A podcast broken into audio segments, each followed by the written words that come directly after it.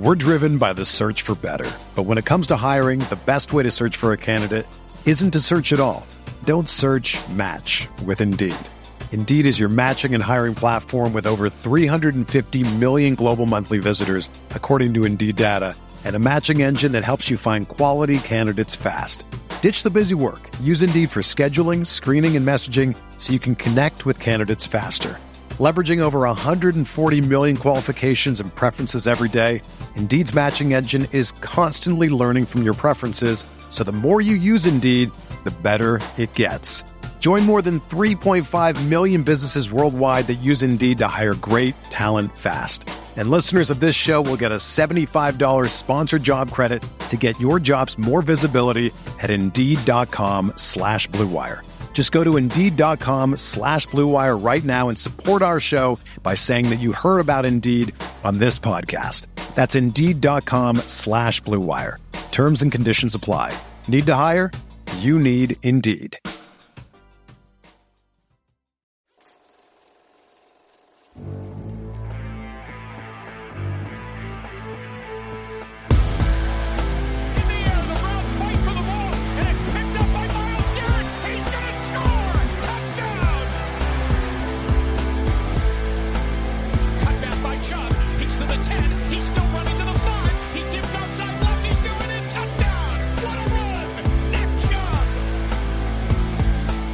What's up, everybody? Welcome into the OBR Film Breakdown. It's a Thursday edition. This week going much slower than last week because we didn't have a holiday in the middle of this week, which, you know, kind of breaks up the monotony of it. We're already to Thursday, dragging a little bit, but we'll get there. I'm Jake Burns. I'm your host. I'm bringing Jordan Zirm in. And, and listen, Jordan, we have a great topic. Uh, a user, not a user, because that would be a different sort of thing. A listener, fan of the show, presented this idea. It's called the ripple effect idea. Okay. So, what we're going to do, man, we are going to go through recent Browns decisions, largely uh, related to the draft, and talk about which one would have had the biggest downline ripple effect on the franchise. All right? Got it? Mm, okay, I'm into it. All right, cool. So this is, breaks up a little bit of the camp monotony preview stuff. I think it's got a chance to be both grueling and kind of fun at the same time to talk about which one would have had the bigger impact. So we look back, we're going to go kind of most the most modern we can, which I think starts in 2014. All right. So if you recall, 2014 had Jadeveon Clowney, Greg Robinson, uh, Blake. I think Greg Robinson still is in a federal prison for the the incident he had at the border, right? I think. I can't Oof, remember. Uh, you could be right. I don't have a memory of that, but he could be. He got arrested for uh, uh, trying to smuggle or something like that. Uh, it oh, wasn't okay. great. Well, he was he's one of the biggest humans I've ever interviewed in person. I could not believe he could play tackle. Just a gigantic guy. Um, Okay, so uh, Blake Bortles third. Just refreshing your memory: Sammy Watkins, Khalil Mack. Those are your first five picks. This draft, the Browns are sitting at eight, where they take Justin uh-huh. Gilbert, and then they very famously uh, take at twenty second. Uh, they go up and get Johnny Manziel. So the the question from this one, I'm not really worried about the eighth pick, although Justin Gilbert's uh, the biggest fan of Johnny Manziel because he hides him from public scrutiny. Um, because you know, like you know, Mike Evans and Khalil Mack, some of those guys, you know, I get it. They they couldn't have gotten him. I mean, they could have. Listen, they could have had Taylor Lewan, Odell Beckham, Aaron Donald. Neither here nor there. I'm not going to worry about the eighth pick, which is kind of crazy. We're going to talk about 22 because there was a large part of of like the the contingency there, which was Kyle Shanahan and some others that were very interested in a different quarterback at that spot. So there has been buzz that they were interested in Derek Carr. They were interested in, uh, if I recall, Teddy Bridgewater, who went pick 32. Carr went pick 36. In this scenario, this ripple effect option will be that Derek Carr goes number 22 to the Browns. Okay. So that would change things. I think we could both agree that he would bring some stability for a pretty prolonged period to the quarterback position, right? So yep, yep. that's ripple effect option one uh, he would have brought, I think, like I said, a pretty good amount of stability. Never, he pretty much, I think, would have been the same guy in Oakland as he was in Cleveland. All right, so that's number one. We're going to skip over the 15 draft where I don't think there's anything. The Browns took Danny Shelton, but if you recall the 15 draft, like it's not a great draft. Immediate picks after the Danny Shelton pick. Uh, Andrus Peat, DeVante Parker, Melvin Gordon, Kevin Johnson, the cornerback Kevin Johnson, um, Marcus Peters, Cameron Irving. So yeah, the Browns had two picks there. Then they take Cameron Irving, but like again, not really a loaded draft there. They they, they didn't do well, but again, uh, not not really a ripple effect from that draft. The 16 draft gets interesting. They actually, the ripple effect of this is the opposite end of it, where we think they made the right choice, I would say here, Jordan. So what if they would have stayed at two and taken Carson Wentz, right? Because they move out of two, they go down to eight, trade out of yep. eight, which there's not really a good hypothetical for me. I guess Laremy Tunsil is a hypothetical, but yeah, you know, you're kind of pushing it. So the ripple effect of the 16 draft is that you stay at two. You take Carson Wentz. All right, that's option two. Hopefully, you're keeping these yep. in order. Option three, we get, got, my, we get, got my notes going. yeah. Option three, 2017's draft. I'm not going to do the redraft where you take Mahomes first, right? I'm not even asking if they should have moved up a couple picks like Kansas City jumped in front of them and, t- and selected Mahomes at 10. I'm asking if they just would have stayed at 12 and not traded out of the pick and selected Deshaun Watson. Okay? Yeah. So option three is getting Myles Garrett and Deshaun Watson way back in 2017. All right. Option four, getting into 2018's draft now, which feels like yesterday in a way. It's kind of crazy. Um, probably tied to the fact that my firstborn child is in 2018, and I say that every day about how old he's getting. Um, here, the buzz, if you recall, I think the buzz was relatively strong leading up to the draft that Dorsey really liked. You know, Josh Allen. That not they were wrong. Dorsey clearly was a Baker guy, but like there was some pretty strong Josh Allen buzz. I think you would agree with that, right? I know there was, was he, some... he, was he was mocked number one. I mean, I remember I very vividly remember Mel Kiper Jr. had him mocked number one to the Browns for like uh, almost the entirety of that draft process. So yeah, there was a. T- I mean, I feel like it was Josh Allen until it wasn't. Yeah, then there was like the Sam Darnold. Who was the guy? Oh yeah, he's in Denver. He went through a really rough Twitter stretch. What's his name? Albright tweeted oh, like boy. Darnold or something yeah. like that. Well, anyway. I remember too. That's when um, John Dorsey was sitting with Sam Darnold's parents at his pro day uh, at USC, I, and everybody uh, freaked out about that. So I remember that very, very vividly too. But yeah, no, there was a it was a mix, but there was some pretty strong. I remember the buzz being stronger for Josh Allen for a while than it ever was for Sam Darnold. Okay, so we'll say Josh Allen being the number one pick instead of Baker Mayfield. We won't even mess with Denzel Ward. All no. right. Um, all right, then the 19 draft.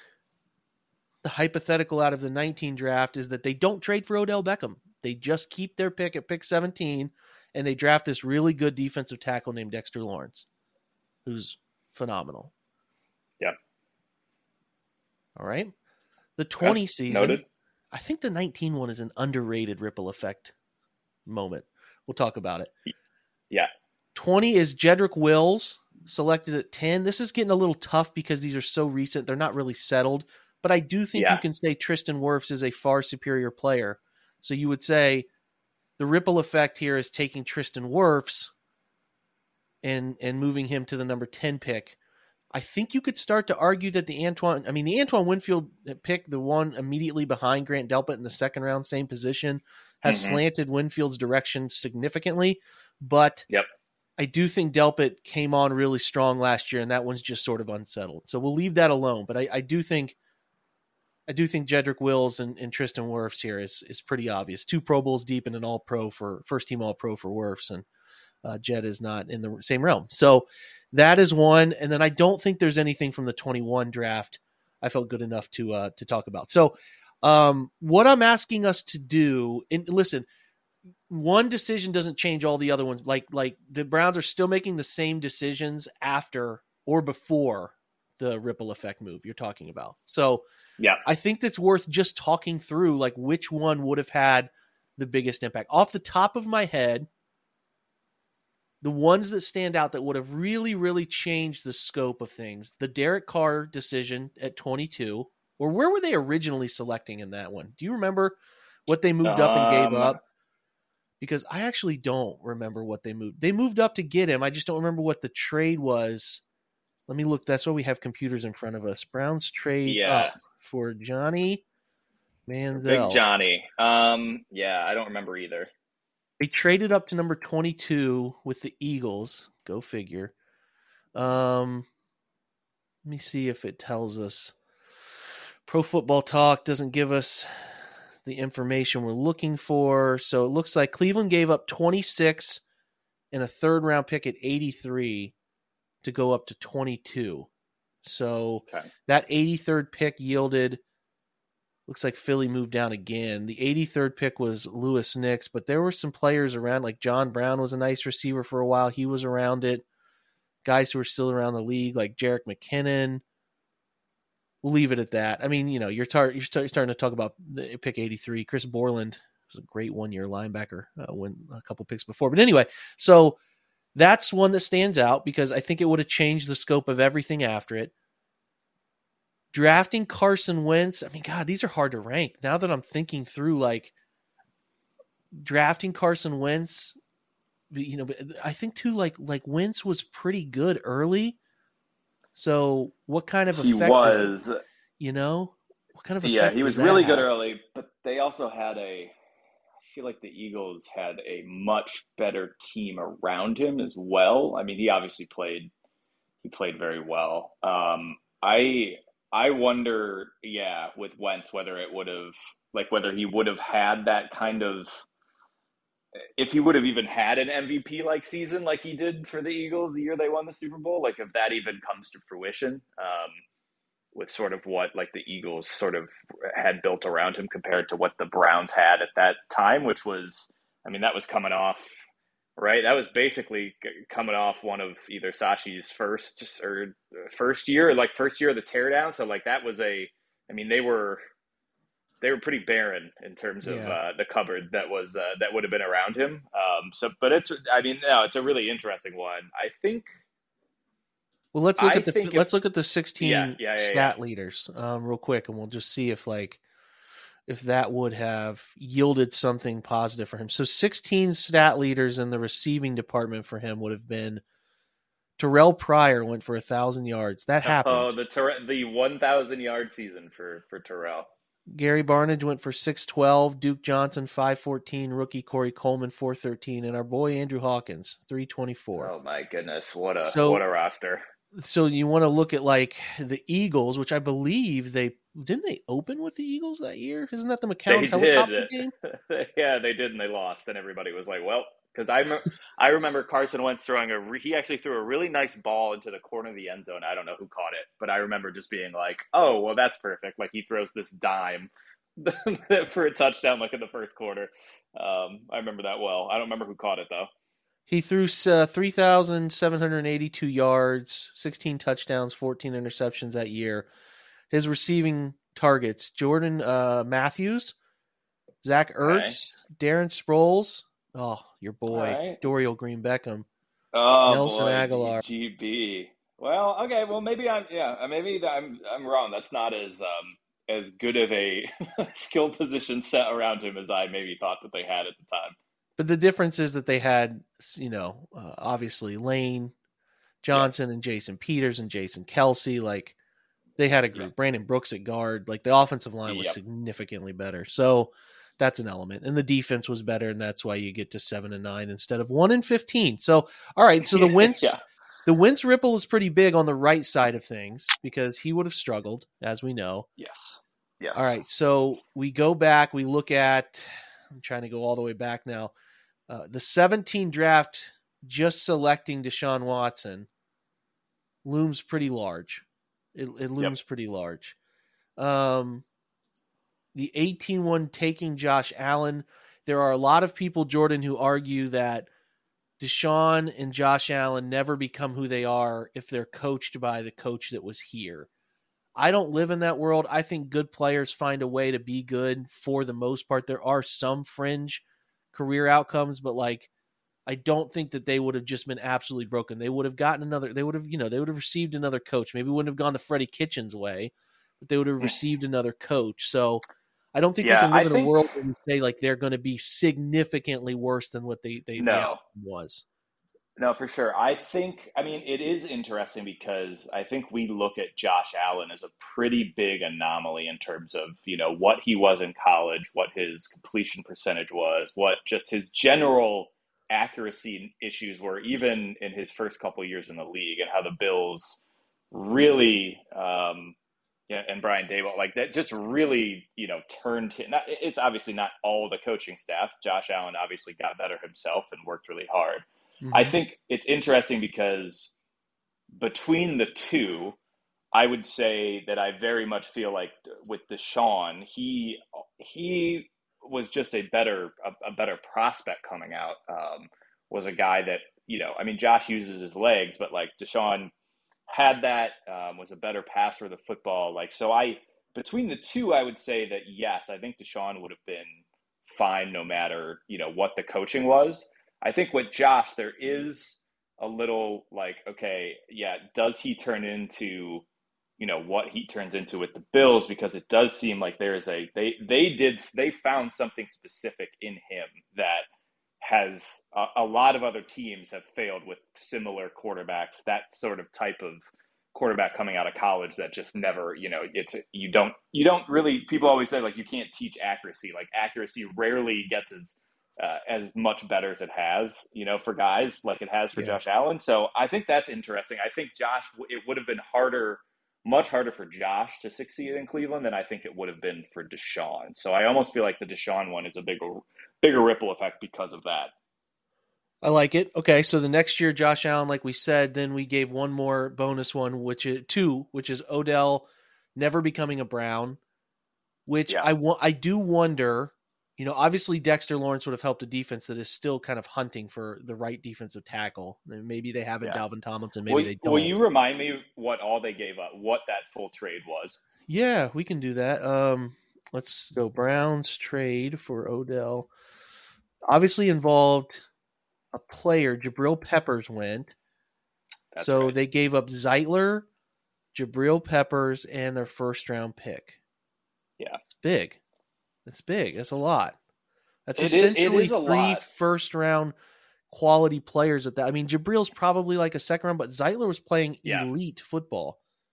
Yep. And you know, they paid they paid you know, both Bitonio's been extended multiple times and then they paid Wyatt Teller. So it's not like they didn't value it, right? So yeah. I mean it's, it's big. interesting.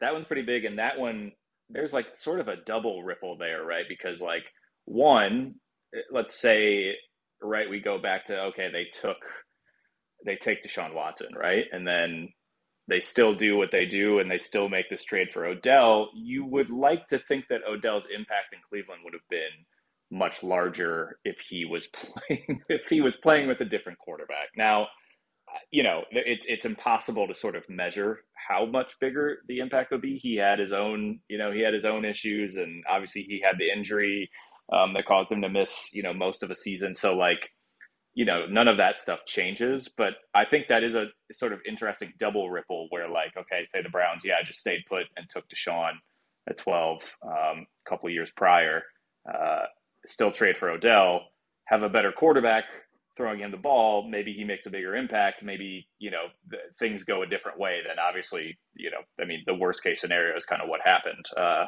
with him in Cleveland. So that that's an interesting one to think about. It's a very interesting one, and I think the last one we threw in was the Jedrick Wills and yeah. Tristan uh, Tristan Wirfs one. So I want to do two bonus, okay, and then I have a big question. All right. The first right. bonus is they they actually go with the recommendation from the analytics department and hire Sean McDermott over Hue Jackson ooh, ooh, in 2016. That's a great one. That's and a great one. The other one is they don't hire Freddie Kitchens in 2019. So here are the guys hired in 2019. Cliff Kingsbury to the Cardinals, Zac Taylor to the Bengals, Vic Fangio to the Broncos, Matt LaFleur to the Packers, Brian Flores to the Dolphins, Adam Gase and then the one that was most rumored, if he would have, if they would have gone after him, was Bruce Arians, who went to the Bucks. That's right. So, and they um, also they also interested, uh, in, sorry, interviewed Kevin Stefanski at that time for the job. They did. Decided not to I hire that. So, those are two. I, now, go ahead. Yeah, I was just going to say. I mean, well, you can make your point before. I I think for me, I was actually reading I'm still very fascinated by the Sashi Brown era of Browns football because of what they attempted to do, and then when they hired Hue Jackson, how that really just completely took it in a different direction. And I read something recently, you know, because Sashi is now what is he president of football for the Ravens? I'm not sure his exact title. Mm-hmm. Um, something important, but he's back in Yeah, he's back in football after being part of the Washington Wizards. Um, good time to get out of the Washington Wizards business. Let's yeah, good clear. time to good time to get out of there. Um, but just reading about how everybody was sort of on board with this plan of this teardown, um, you know, b- becoming a more analytical operation. You know, the people that had in the building, everybody for the most part, you know, was on board on that side of it was on board with hiring Sean McDermott, and then you know Jimmy Haslam and some other people overruled them, and they hired Hue Jackson. I I think it's hard to.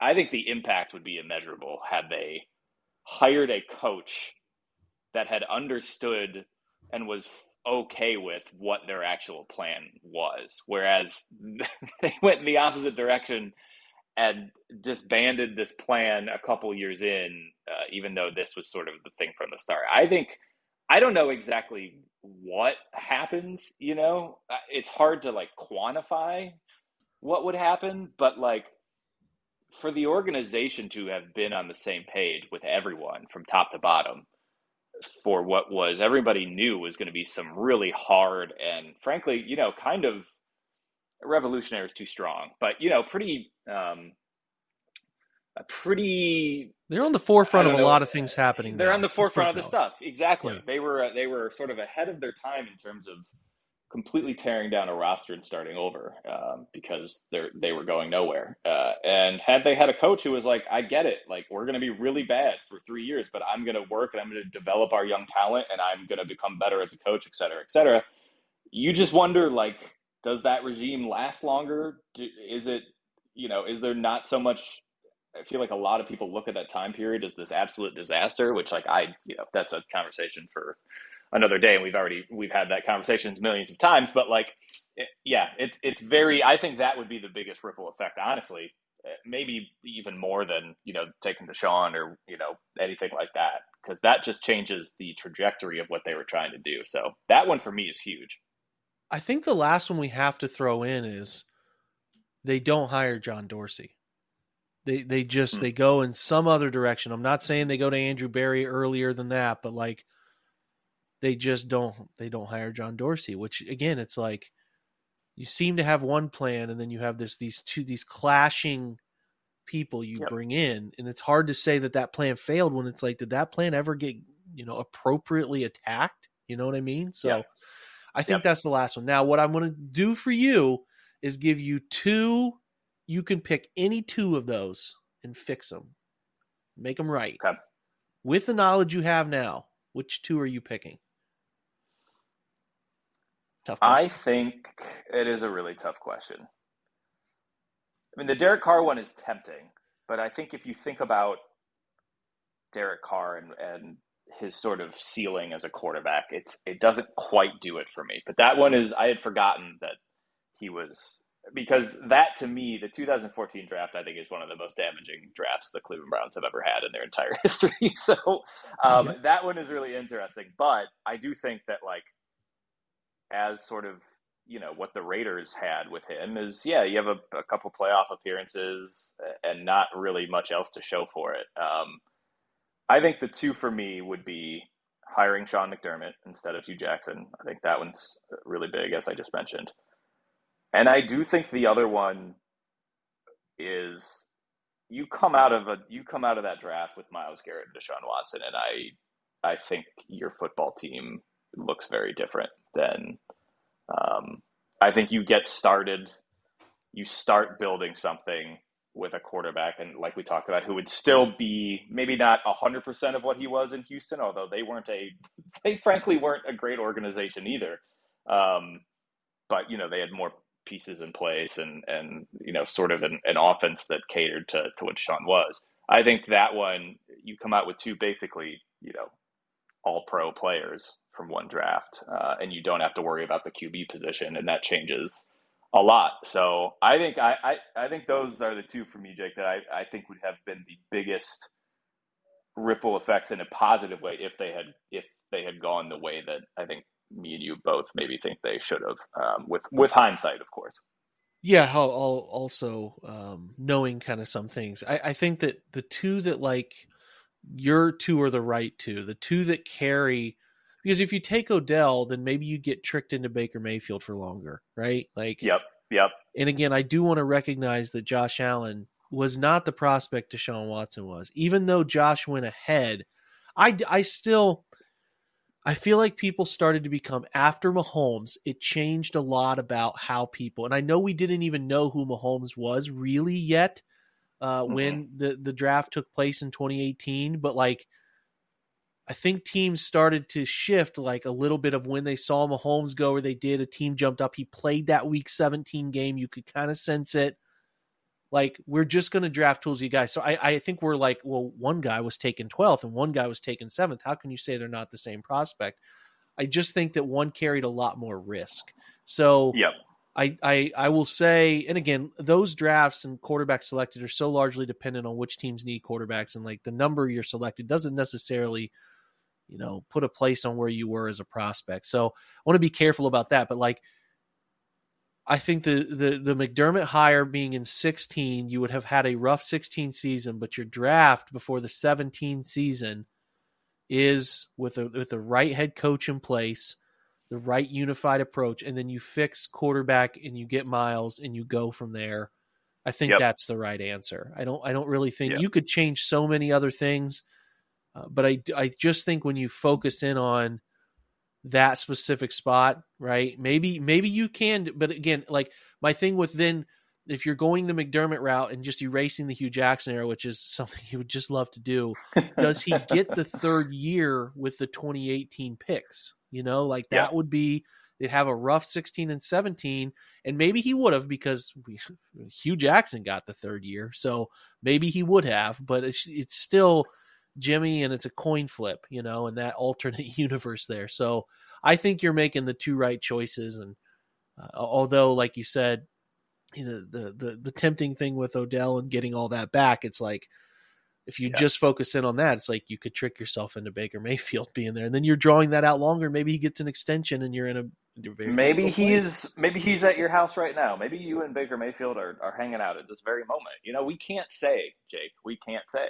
Can't say which is a scary thought. We are going to take a break. I hope you guys enjoyed that segment. We'll be right back. And then if you're into, uh, not into what we're going to be talking about, which we're going to talk about a little bit of the Cavs, then we're going to talk maybe a little movies before Jordan heads out. This is the time to shut the pot off. But if you want to hear that stuff, stick around. We'll be right back. We're driven by the search for better. But when it comes to hiring, the best way to search for a candidate isn't to search at all. Don't search match with Indeed. Indeed is your matching and hiring platform with over 350 million global monthly visitors, according to Indeed data, and a matching engine that helps you find quality candidates fast. Ditch the busy work. Use Indeed for scheduling, screening, and messaging so you can connect with candidates faster.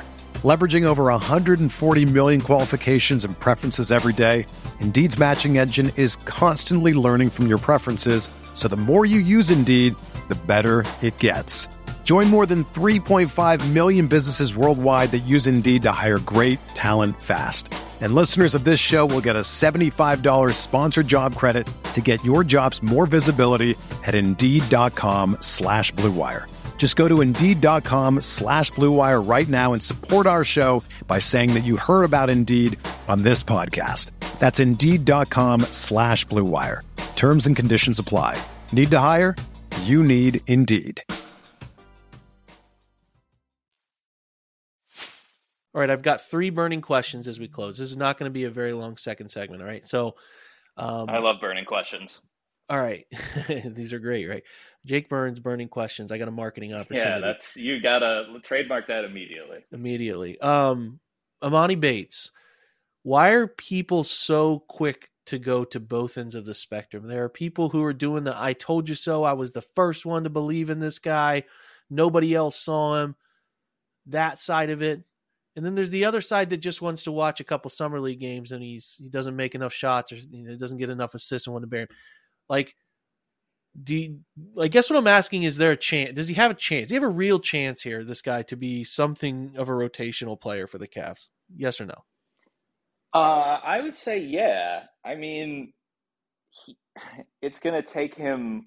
You know, the biggest thing is that he's literally going to have to change how he's played his entire life. Like, he's going to have to slot from a guy who always has the ball in his hands, who was a volume shooter, who didn't really care about efficiency, um, you know, who was always the best player on his on his team from probably you know the minute he started playing organized basketball to a guy that maybe is going to have like a four catch and shoot threes per game, you know, or like who's going to be moving off the ball and having to cut to the hoop and uh, playing without the ball in his hands, which is not something he is really used to. So it's, I mean, it's going to be a lot for him.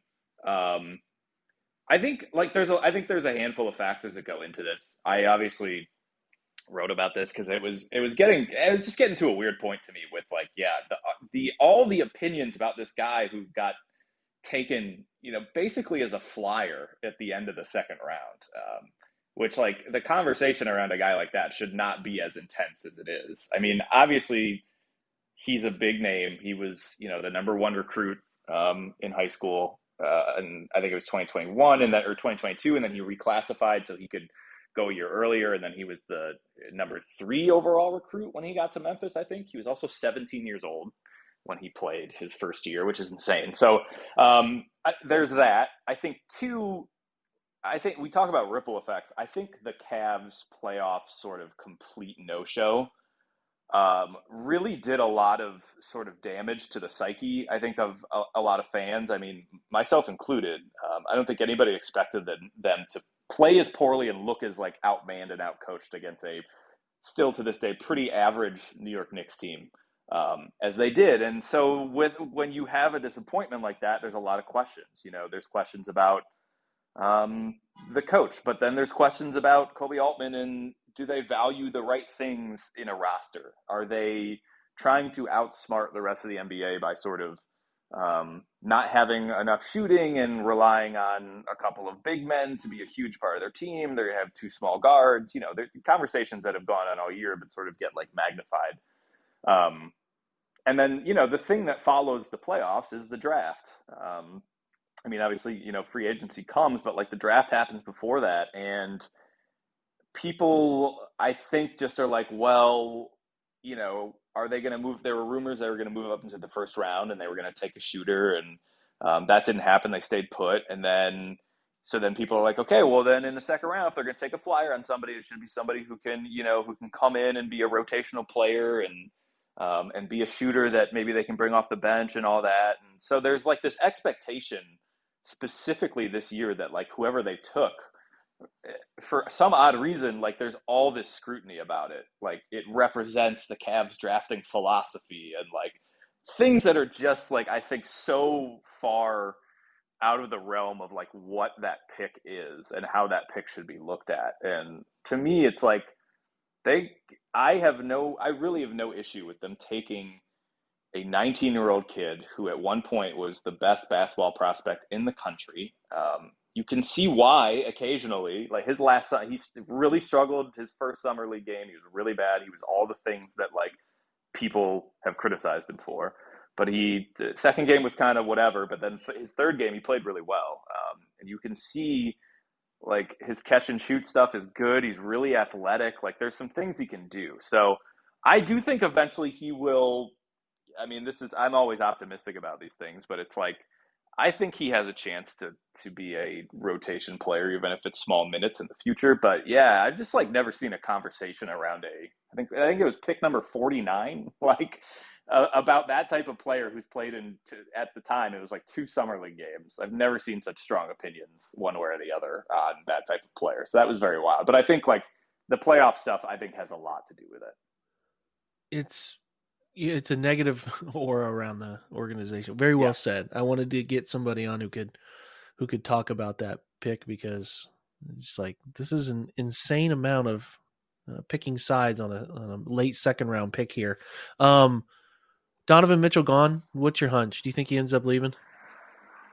I I think I would say like right now I'd feel like yes. I think like it's hard for me to even begrudge him. He's Do you trade him? I mean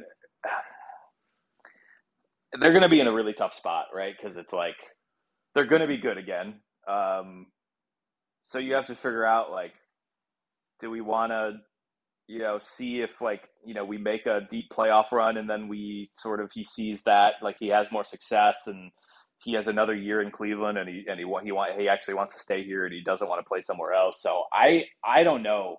I don't know what you do. I think there is a very I think the stuff about New York and I, listen, he's from there. Like I get it. You know, as for people like us that are from Cleveland, we always want people from Cleveland to like play in Cleveland. You know, you have a strong connection to your hometown no matter what. So like I get it and I think that stuff is very real that like he has desires, and it doesn't help that he thought he was getting traded there. Like I think that that has made all of this much worse because in his mind, for a period of time, he thought he was it was a done deal that he was going to the Knicks before the Cavs kind of swoop, swooped in and got him. So I right now would say, if I had to guess, like yes, I yes the Cavs end up trading him, but I I don't know, man. I also can see it like they have this great season and and maybe you know he he gets closer with with Darius Garland and, and Evan Mobley and like they have something really special brewing and he looks over the Knicks who are kind of just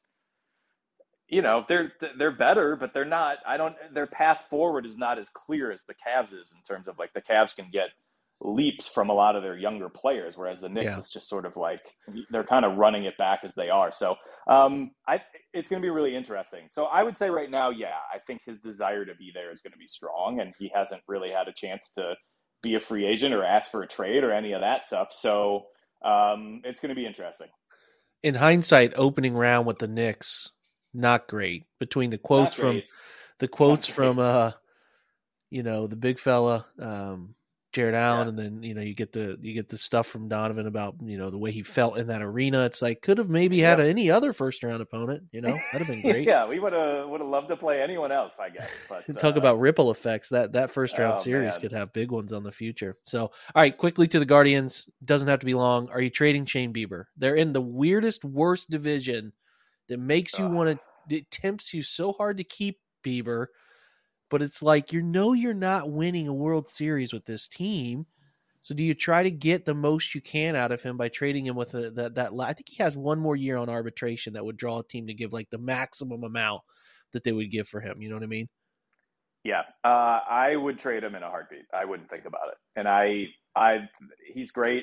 Um, but there are some statistics out there about his velocity being his velocity has been down now for a couple of, a couple of years. Like he's not striking out nearly as many players like per nine innings, uh, as many batters per nine innings as he was um, a season ago, even a couple seasons ago when he was sort of at his peak. Like the metrics are going in the wrong direction, uh, mm-hmm. and he's getting older. So and and here's the thing, Jake. The thing about the division is like, yeah, it's like it's so open that almost makes it easier, I think, to trade Bieber because I think you can still win the division without him, and especially if you can tr- make a trade with someone that's going to get you another like good bat, and that's what they should be looking for. And so, like, they've got a plethora of young guys.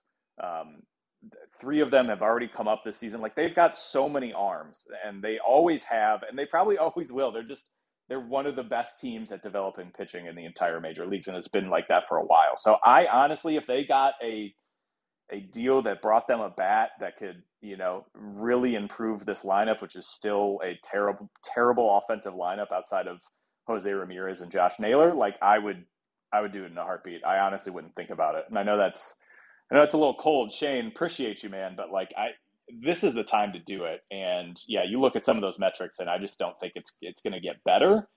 So I, I would do it. Okay, I think I would too. I think I would too, especially with the pitching they have coming. So, um, last question: You can pick two movies to see for the rest of the year. Here are your options. You can only pick two. All right. Obviously, we have Mission Impossible: Dead Reckoning Part One. That just came out the other day. I'm not sure if you've seen it or not. So if you have seen it, I have. I have not system. seen it yet. Okay, we're we're, we're doing a rewatch of all the Mission Impossible. It's been a blast. Can't wait to watch that one on Friday. Um, your other options, and it could listen. This could be your thing, Barbie. You get Oppenheimer is another option. Uh, I got dunked on hard for not being interested in Barbie. I do think it actually has some appeal, so we'll leave it. We'll leave it at that. I'll end up probably seeing it. Um, the other ones that you can uh, watch is the Scorsese, DiCaprio, I think it comes out oh, in uh, October. Uh, um, let me see. Killers, Killers of the Flower of the Moon. Flower Moon. Yep. Yep. De Niro. All of those. Uh, you know that cast is in there, and then you get Dune Part Two. So those oh. are your options. Now I think there's one oh, more, like Wonka. A... Timothée Chalamet Wonka comes out in December. that's your. yeah, that's, that's gonna thing. be that's gonna be a no for me. Um, okay. Those are good. The Dune Part Two throws a wrinkle into it because initially I was like, Killers of the Flower Moon. And for, my first pick is Oppenheimer. I can't wait for Oppenheimer. I am a gonna be great. Christopher Nolan stan, apologist, whatever you want to call me. I love Christopher Nolan movies. I will watch anything he makes. So Oppenheimer, I can't. That's you know that's in what two weeks. Uh, it's in the Mahomes so tier. for that. Got to have it separated. Yes, it is absolutely Mahomes tier. One, number one, no one's close. Um, but you know what? I might. I think Killers of the Flower Moon is going to be great. Scorsese doesn't miss a lot, and Leonardo DiCaprio is awesome, and it, the trailers have looked awesome. But you know, I watched Dune Part One. I'd never read the book. I didn't really know anything about Dune at all. Me neither. Um, yeah. And I watched Part One, and I was obsessed with. It. I was like, "This is amazing." So I actually, man, bought, like looking up, reading yeah, about yeah. the different stuff. I oh, bought man. the I bought the book, at least the first book in the series, which is basically um, the second part of the second part of the film is going to cover, I think, the rest of this first book. So mm-hmm. uh, I bought the book. I read it. I loved it. It's just, you know, how sometimes you're like, well, this might be a little too sci fi for me. Also, it's an older, I believe it was written like in the seven, 70s, 80s. I forget when. Yeah. Um, you're right about that. It's a bit of an older book. Yeah. So I was like, I don't know if I'm going to like this. Read the book, like ate it up. I might reread it before part two Hello. comes out so I can refresh my memory. Um, big deal. So I'm like, I, I know I'm su- so I'm super into Dune. So I think actually I'm going to go with because a lot more happens in part two than part one um, from having read it. So I'm I'm going to go Oppenheimer and Dune part two. That was a that was a nice wrench to throw in. So those are those are my picks. In this weird twisted scenario I gave you, here's why I would go Dune part two as well. I know right. Dead Reckoning part one is part one of part two. I know they're going to survive, true. and I know they're going to make yes. it. So yep. I know I could probably jump into part two later on and have a decent feel for what's going on. Dune Part Two, I've already seen Part One, so I want to see the culmination of that. So pretty pumped about it. Listen, this was fun, man. The, the good thing is you can see. I'll allow you. You can see all of these. I'll give you permission. Okay, thank you. I I will say I am incredibly intrigued by Barbie. I was actually just reading the New York Times just had a long feature on the director, director mm-hmm. Greta Gerwig. Um, she's done some great stuff. Her, she's done great stuff, and her whole it's just so fascinating. This whole thing with like Mattel wanting to like use this IP and promote Barbie, and her being like, "Well, I'm not going to make a movie that's just like Barbie propaganda," which is mm-hmm. it's just like it's so fascinating. So this article, I was just so like her views on what the movie is and what they wanted it to be. And I think like I've heard it's pretty good. So it's like I'm the two leads are too good. It. Gosling and yeah. Margot are too good. Yeah. Got to see it. And I think it's just going to be a weird. It's going to be weird, over the top. But I, there's so many good people in it besides them too. Like Issa Rae is in it. Yeah. Um, there's just yeah. There's a lot of really good people in it. So I I will be seeing Barbie. I'm not going to do the. I won't be doing the double feature of uh, Oppenheimer and Barbie. Uh, Barbenheimer or whatever they're calling that day because uh, they both come out on the same day. So I won't be doing that, but I will see them individually. I did see that the what is it, Asteroid City, which is the Wes Anderson film. Yes, I did. I have not seen that yet. Ha, well, I haven't either. I want to see it, but okay. I did see that there's a part where they're in a bar and one of them hears a loud noise and they say it was a, a nuclear bomb or something. And I'm like, oh. wouldn't it be hilarious if they had that showing at the same time Nolan's Oppenheimer showing and that like that time that'd be pretty funny. But nah, I, I, I want to see it's that. It's in the same sure. same universe. Those two movies exist in the same universe, I guess. Uh, maybe you know they're they're enough. Well, listen, what we'll do is all of my favorite guests, like yourself, Colosimo, some other people who are big Nolan. I want to get everybody's opinion on Oppenheimer. So we'll link yeah. up again after Oppenheimer late this month, and then and then uh, give some takes on that. Once we've gotten a little bit away from it and more people can see it, uh, we'll we'll do that. That should be fun. So Jordan, listen, dude, this is a weird pod, but a fun pod, and I always appreciate your time, man.